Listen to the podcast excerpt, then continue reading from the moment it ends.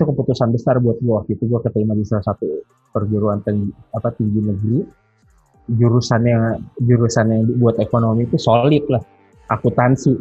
Tapi gue menolak itu gue bukan menolak ya gue memilih yang lain untuk masuk geologi. Jadi keputusan itulah yang ber, berdampak pada masa depan.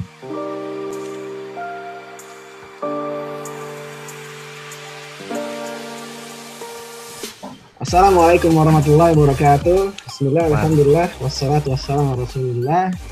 Selamat siang para pendengar, gue host untuk acara podcast uh, Teknik Geologi Trisakti.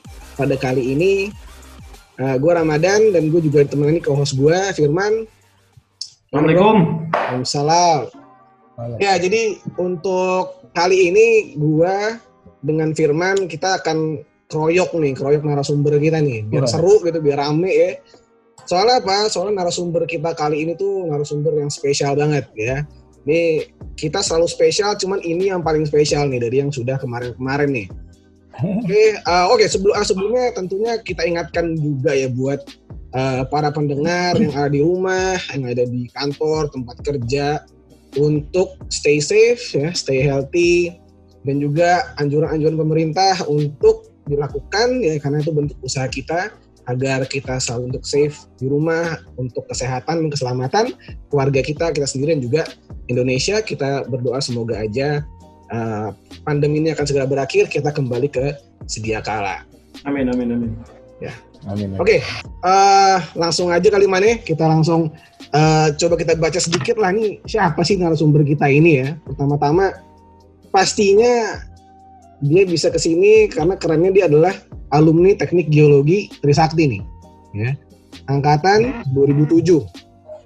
Ya, jadi setelah itu narasumber kita ini bekerja sebagai seorang geoscientist. Lu roadmapnya udah itu ideal banget tuh, ya. Hmm. Jadi kita biasanya kan kalau yang namanya ya kadang ada kan udah misalkan 4 tahun, lima tahun, enam tahun lulus jadi seniman gitu kan. Uh, ada jadi uh, pengusaha yang nggak ada masalah sebenarnya tapi ini roadmapnya emang begini ya kita belajar untuk kita aplikasikan langsung ya man. Oke jadi nah jadi kalau gue bacain sedikit ya. Jadi kata dia geoscientist ya sempat ada ada banyak pengalaman uh, narasumber kita ini tapi dia juga bisnismen nih bro. Jadi bisnisnya nih waduh bisnisnya juga di lingkup geologi juga gitu ya di uh, lingkup geologi yang kita tahu notabene kalau bisnis geologi wah ini udah udah kelasnya kelas berat ini ya. Jadi uh, luar biasa lah. Sekarang uh, orangnya juga luar biasa. Kalau kita lihat oh, gue bacain sedikit ya profilnya. Mungkin uh, gue nggak bisa bacain semua karena emang agak banyak ya ini profilnya. Dan juga kalau ini saking kerennya kalau gue apa namanya semuanya bisa sampai setengah jam baru beres nih kalau gue bacain ya. Uh, jadi gue kasih highlight-highlight penting aja. Uh, narasumber kita ini gini aja deh. Kalau gue bayangin Wolfpack nih mana ya, Wolfpack ya. Uh, Wolfpack apa ya? Uh, gerombolan serigala nih alpha male-nya nih. Oh, narasumber kita gokil memang nih. Uh, SMP di Al Azhar Bintaro ketua OSIS. SMA di SMA yang top Jakarta nih. Ini SMA top banget nih. Sama sama Pas Rama kan. Lah sekolah kebayoran, ketua OSIS lagi. Ya. Kemudian udah kuliah, ini apa nih? Oh, Komti ya bro. Kom Komti di... Uh, Komti 2007. 2007. Ya, Kemudian Pak Firman tuh yang nyuruh tuh waktu itu. Oh gitu. tuh ada ada suara-suara nih mungkin kalau yang pernah dengar dia udah tahu nih. Nah, terus dia uh, ketua lagi APG, ketua BEM, kemudian uh, head division di FEMPI ya, uh, Institution of Engineer Indonesia. Kemudian dia juga uh, apa namanya uh, Energy of Natural Resource Division of Hipmi Jaya. Working experience, wah, ya you name it lah. Apa nih? Uh, di oh, di RIG pernah ya, di bisnis pernah, di apa lagi nih? Oh macam-macam deh. Kita langsung tanya sama orang nanti. Uh, ya itulah sekarang kita panggil aja narasumber kita. Oke, ini Erlangga Basmaseta Cokro. Gimana Lang? Kabar Lang? Siap bro, Rawan. Oh. Alhamdulillah baik. Thank you banget, it's an honor bro diundang ke sini sama oh, teman-teman dari uh, Universitas Geologi Trisakti. It's good to be back. sebenarnya nggak nggak back juga sih selalu selalu semua kegiatan gue itu pasti ada hubungannya sama anak-anak geologi Trisakti Waduh, mantap. nih. dekat dekat Tapi di hati geologi Trisakti nih Tapi emang luar biasa nih pengalaman leadershipnya udah uh, dari SMP ya sampai di kuliah ini jadi komti gitu kan. Jadi emang udah nggak salah kalau kita tanya tentang leadership sekaligus tentang teknik geologi Universitas Trisakti sekaligus tentang bisnismen gitu ya Wah, nggak salah. narasumber kita ini. Det- Determinasinya itu. sama kita belajar bro sama-sama kita belajar bro Oke, berarti kita ini bro ya langsung kita mulai ya. Boleh Ngobrolkan boleh ya. boleh boleh Oke, jadi- langsung aja kita langsung mulai pertanyaan ini ya. Jadi, nah gini nih, eh, Lang. Jadi kan tadi udah gue sebutin di introduction-nya ya. Jadi lo tuh langsung loh. Jadi dari dari lulus lo langsung jadi geoscientist, jadi apa formation evaluation ya di di Iya. suatu perusahaan itu ya. Kemudian pindah ke geoservice geologi apa geoscience lagi, kemudian ke ilmu Petrofin geoscience lagi. Artinya, wah ini pasti kan ya orang kayak gini pasti suka geologi lah gitu. Nggak mungkin lah dia nggak suka geologi tapi Iya, kayak gitu. Nah itu kira-kira eh, apa ya mata kuliah atau sesuatu di kuliah yang eh, mata kuliah dulu deh. Mata kuliah yang paling lu suka apa sih di ini teknik geologi sakti ini gitu?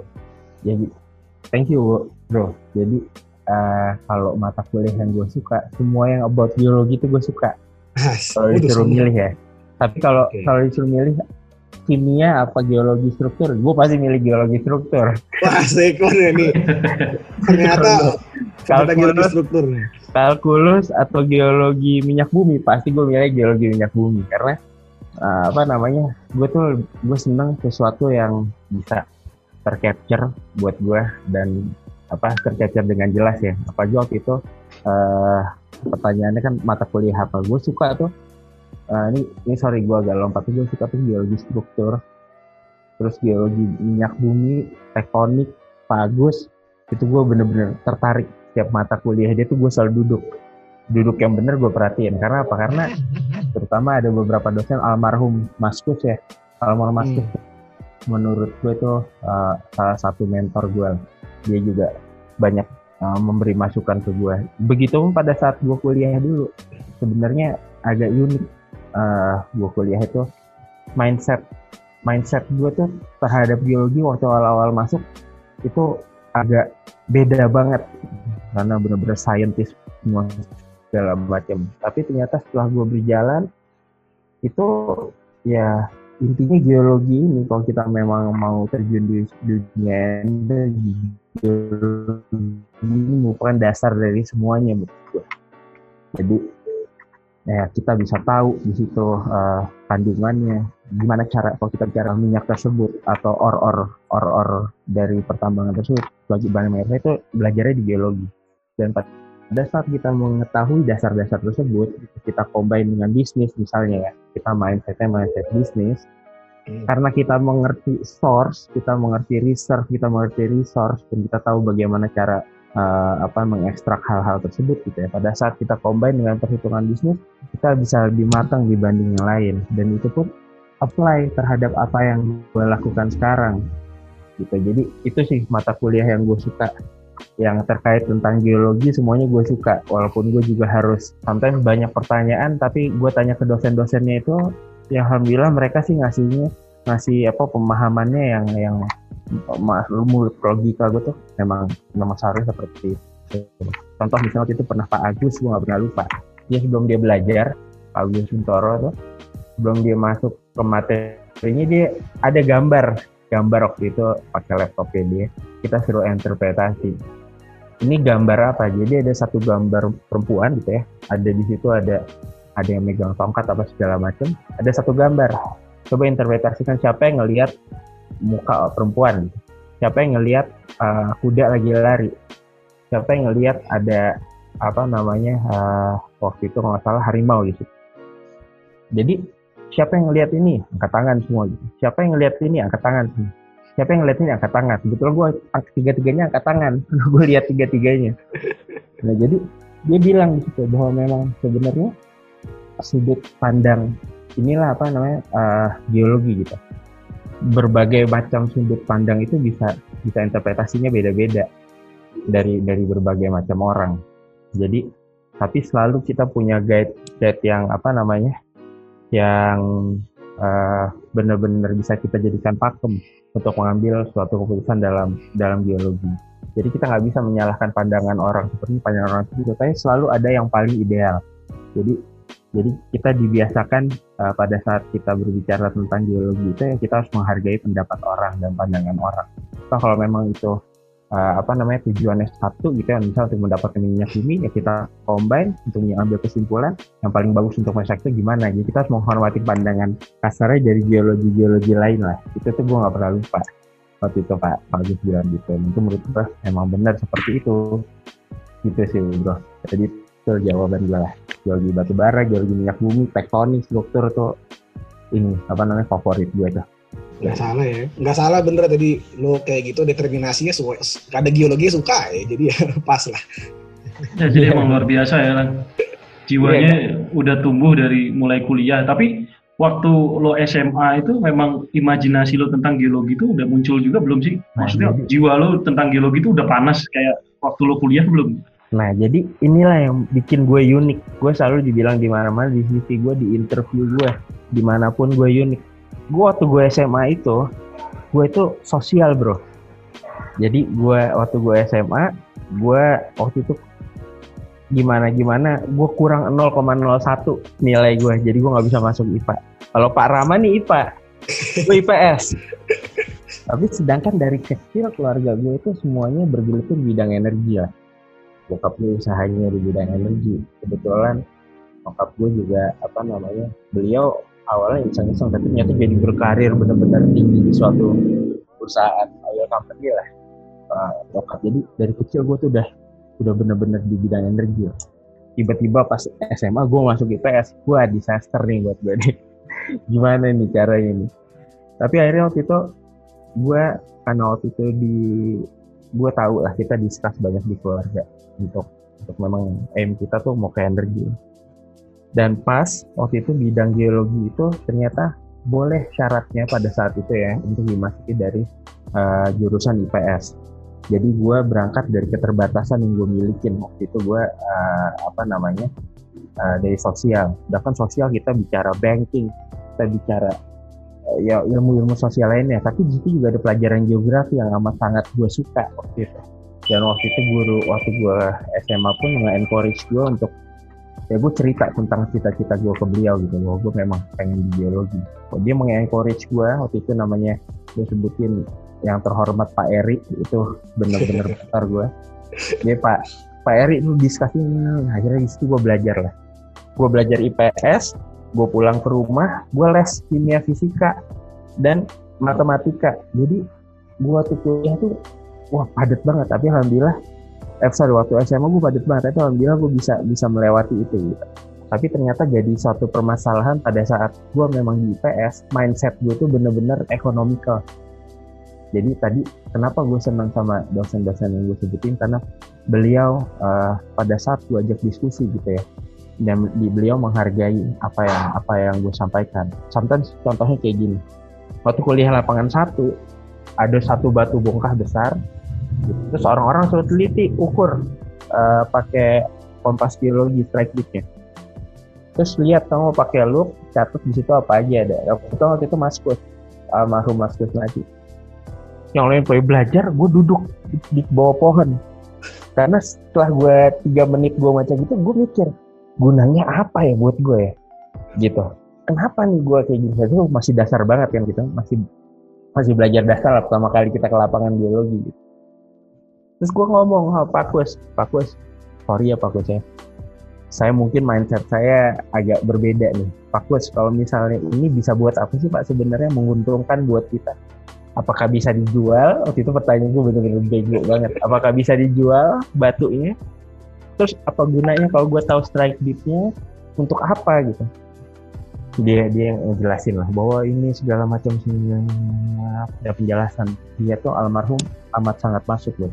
Jadi dia mau menjelaskan satu logika berpikir apa pola-pola berpikir yang yang runtut gitu ya. Memang ujungnya mungkin akan ke arah sana lah tapi yang anda harus mengerti itu jadi sebagai geologi untuk bisa mengambil suatu keputusan yang mungkin ujungnya pasti akan ada kaitannya dengan ekonomi di situlah gue ngerti di situ gue semangat. Gue jadi mulai yang berdalam meneliti ini apa kandungan mineralnya apa kayak gitu oh karena dia menjelaskan seorang dosen dia menjelaskan ke gue sebegitu jelasnya dan sebegitu clearnya buat gue dan dia menghargai pendapat gue uh, karena memang pandangan gue mungkin Mas Rama tahu lah kita satu SMA gue dulu semua lomba ekonomi gue ikutin.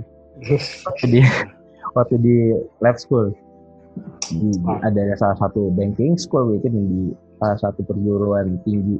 Dan kita juara di situ. Jadi ya apa namanya mindsetnya emang agak beda. Tapi alhamdulillah dengan ada dosen-dosen sakti gitu ya yang yang selalu bisa punya waktu untuk menjelaskan sesuatu jadi sampai clear. Nah gue gitu menghargai itu banget. Dan gue bersyukur gue waktu itu masuk di geologi Trisakti dan sekarang pun apply apa pun yang gue kerjakan pada saat kita sebagai pengusaha gitu ya. Uh, kita di kita nggak tahu detail tentang bisnis apa pun bisnis yang kita jalanin gitu kebetulan gue di bidang energi kita pasti akan sulit. Tapi karena dasar kita kuat kita geologi gitu tadi yang saya bilang ya kita jadi lebih mudah untuk mengambil keputusan dan juga pastinya dari hal-hal teknis yang gitu nggak kita nggak ketipu lah dasar gitu sih bro. Mantap bro. Jadi emang ternyata nggak disangka-sangka kombinasi yang tadi lu sosial itu kan sosial kemudian ya. malah jadi senjata senjata senjata lo yang paling ampuh lah gue istilah gitu jadi orang mungkin nggak mikir ya. ke sana mikir ke sana gitu loh. Ya gitu lah bro. Perbedaan mindset itu ya gue akuin. Apa perbedaan pola pikir anak-anak sosial dan anak-anak scientist itu ya berbeda. Jadi gue istilahnya hybrid lah. Gue combine untuk gimana caranya uh, apa namanya kita bisa mengambil sesuatu hal yang bermanfaat dari situ. Dan alhamdulillah gue semua sekarang uh, keberjalan ini gue di business development waktu itu di Elnusa Petrofin gue pernah terus di uh, mana oh, awalnya kita teknik kan gue kerik tuh tiga setengah tahun. Gue belajar dari mulai dari sampel catcher sampai jadi mat logger.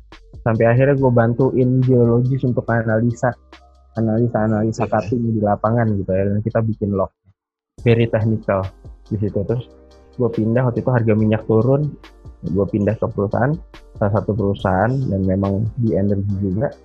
Gue di bagian komersial di situlah ternyata apa pengetahuan yang gue dapetin sama sama kuliah dan pekerjaan gue very technical selama tiga setengah tahun itu ternyata bermanfaat banget untuk mengambil keputusan dari segi segi komersial bisnisnya. Jadi seperti itulah. Dan dan karena kita geologi jadi kita nyambung uh, untuk di dunia energi mana pun untuk bisa berbicara dan dasar-dasar kita kuat seperti itu sih gitu bro mantap tadi kan lu juga bilang uh, lo saat kuliah lapangan dengan Pak Kus ya. Mm-hmm. Nah itu, nah kalau pribadi lang, uh, ya. lebih suka kuliah di kelas apa di lapangan sih? Oh, gue di lapangan. Ada. Ya, lapangan ya, lapangan ya. Ya, lapangan itu kita punya role model kan namanya Pak Firman. Jadi kita seru lah kalau di lapangan ya. Di situ kita belajar banyak hal di lapangan. Karena geologi ya sebenarnya harus berpraktek gitu. Betul. Jadi emang berkaitan juga lah ya, uh, jiwa sosial lo karena kita kan sering di lapangan juga kan sebagai geologis yeah. gitu ya. Nah itu sebenarnya geologi itu nggak melulu tentang tentang apa bagaimana lo menemukan suatu sumber daya, tapi dari mulai kita masuk di lapangan, kita berbicara sama orang masyarakat sekitar itu juga yeah. termasuk sosial juga kan. Gimana? Itulah yang itulah yang mau gue bicarain. Jadi kita ya kita sama-sama tahu lah kita geologis untuk mendapatkan suatu data di lapangan itu faktornya banyak. Teknis jelas dari segi teknis, tapi ternyata ada faktor-faktor lain dari segi sosial, uh, financialnya juga seperti apa. Terus rencana kerja kita yang masalah di lapangan itu sama-sama tahu lah itu kadang kita udah bikin plan A, plannya bisa jadi sampai A, B, C, D, E, F, G. Berubah. Situasi-situasi itulah yang bikin uh, kita satu pengalaman pengalaman itu yang bisa bikin kita tough. Karena kita punya ya sekarang gini ada kenyataan ya sorry gue lompat. Kalau untuk berhadapan dengan EL kasarnya masyarakat ya LSM segala macam geologi itu udah biasa. Pasti ujung-ujungnya jadi spokesperson tuh orang-orang geologi pemasyarakat.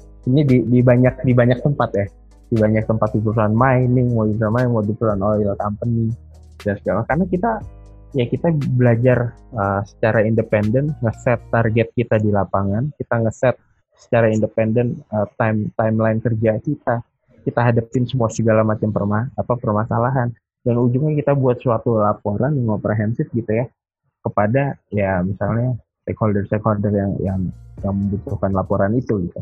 Tapi untuk membuat laporan itu itu sejarahnya panjang banget. Banyak hal lah yang mulai dari kita ketemu orang, kadang-kadang kita juga ketemu binatang buas, namanya segala macam. Jadi geologi ya. Dan gue bersyukur alhamdulillah yang gue ambil itu geologi karena ya di situlah di di dunia apa yang gue jalani sekarang ini sama sangat bermanfaat begitu bro jadi geologi itu bukan cuma sekedar teknis tapi geologi itu gimana caranya kita nge-solve suatu fenomena yang ada di alam gitu kan yang yang yang nggak terlihat. Nah itu juga butuh dibutuhkan suatu skill yang interpretasi yang benar-benar uh, harus solid ya seperti itu.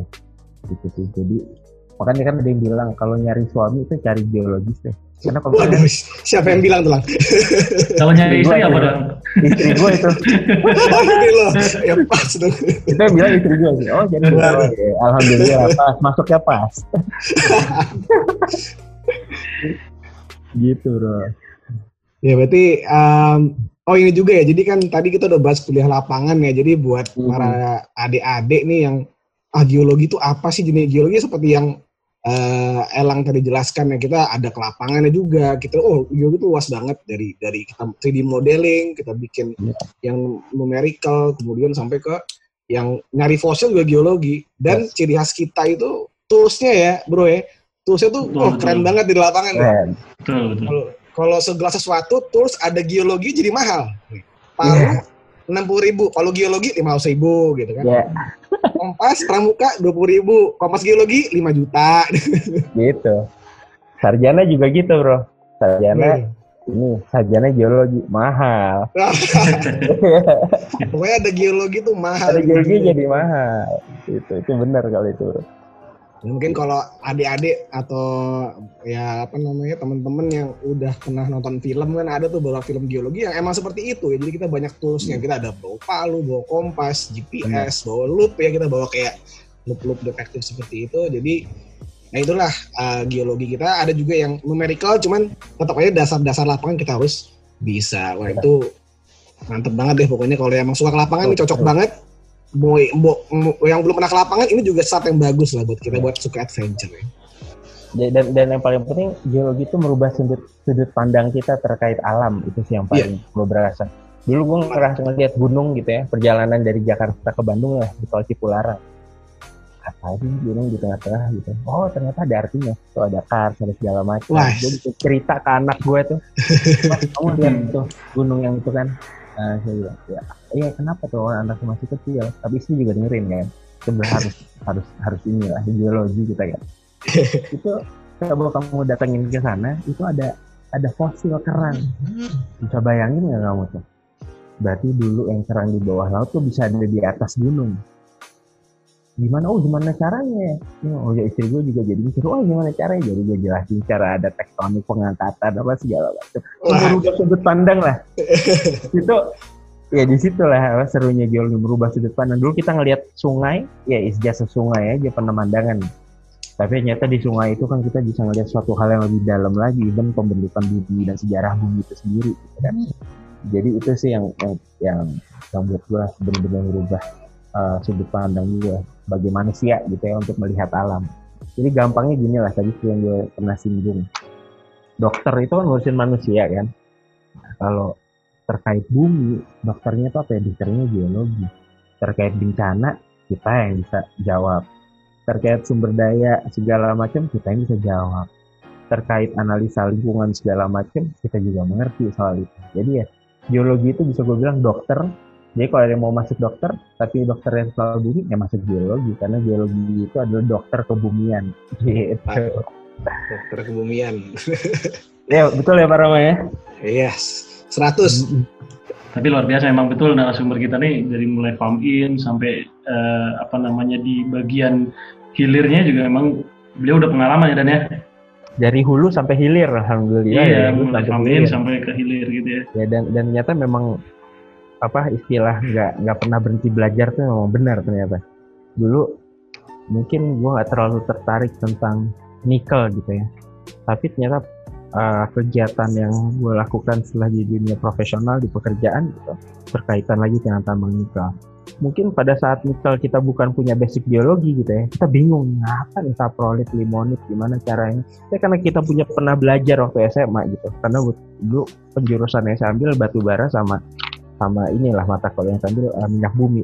Ternyata karena kita mindset basicnya biologi, jadi lebih mudah gitu untuk untuk belajar lagi tentang itu gitu karena ya dinamis gitu kan pergerakan pergerakan usaha dan segala macam itu dinamis kita mesti siap juga di apa situasionalnya berubah gitu. dan dan gue itu sih geologi itu membantu gue amat sangat banyak di berbagai uh, pengambilan keputusan dan dan real permasalahan yang ada gitu di di dunia usaha lah seperti itu. Ya, emang bener ya seperti yang lo bilang ya lang. Emang geologi itu deduksinya itu benar-benar apa ya terasah lah. Kita kan data interpretasi data interpretasi. Jadi emang ya tadi kalau Elang mungkin uh, apa namanya menganalogikannya dengan dokter nah kalau gue biasa di kelas biasanya menganalogikan dengan detektif biasanya. Kan mirip-mirip tuh kan oh, ada benar clue clue clue. Ah ini kayak apa nih sebenarnya gitu kan. Jadi ya itulah apa namanya itulah sainsnya geologi itu luar yeah. biasa dan yang kata, kata Gimana? Is the key to the past ya.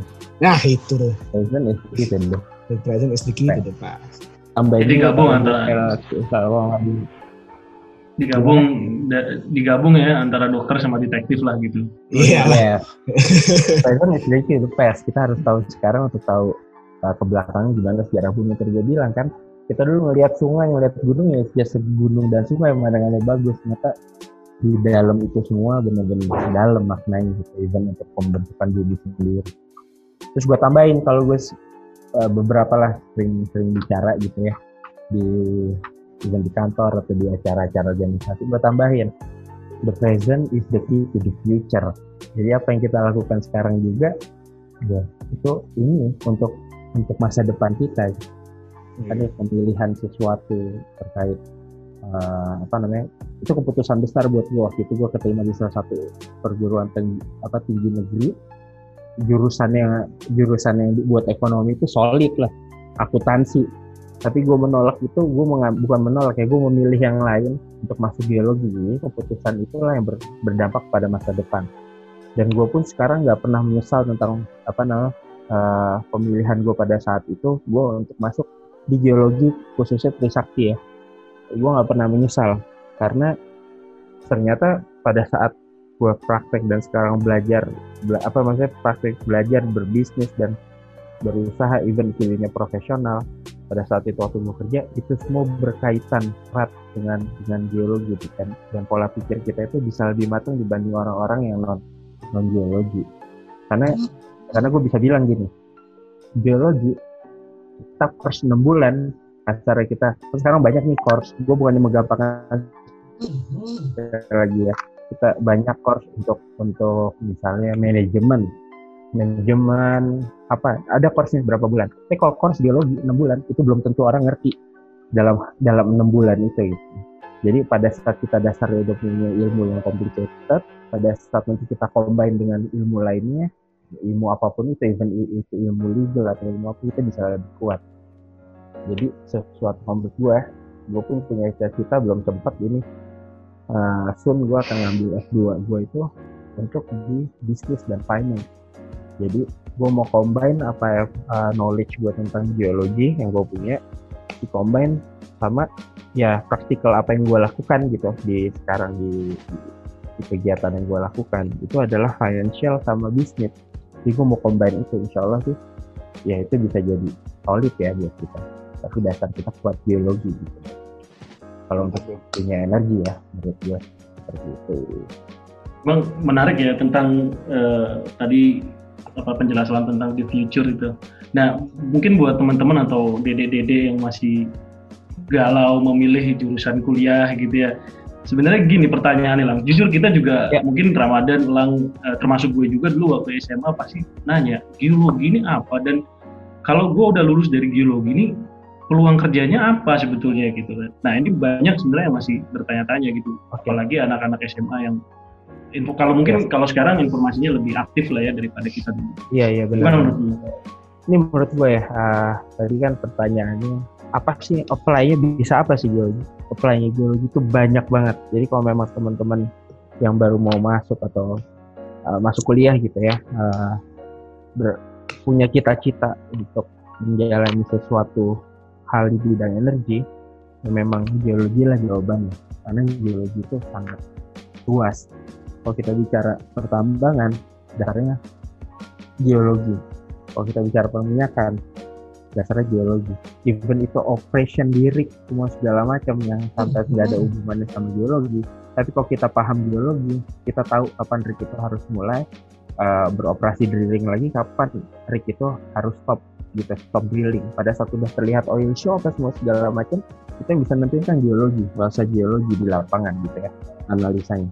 Jadi banyak banget yang bingung tentang geologi apa itu? Geologi itu adalah dasar ilmu kebumian. Jadi kita belajar uh, banyak hal tentang bumi kita ini. Jadi nggak hanya terkait dengan resource atau research tapi juga terkait kebencanaan terkait uh, apa namanya alam geologi uh, lingkungan. Lingkungan. Segala macam itu itu kita yang mengerti. Sekarang ini apply juga pada kalau di di dunia apa yang saya gelutin gitu kebetulan saya di dunia downstream juga yaitu kita ju apa namanya uh, ada BBM lain ya, produk jadi. Produk jadi ini kan menjadi suatu komoditi yang seksi ya. Saya bicara gitu komoditi yang seksi di dunia pertambangan misalnya atau di dunia forest di dunia apa pun. Kita bicara pertambangan. Pada saat kita nggak mengerti tentang operasional pertambangan gitu akan susah untuk kita uh, bisa memberikan masukan-masukan terkait komoditi yang kita jual, itu komoditi BBM.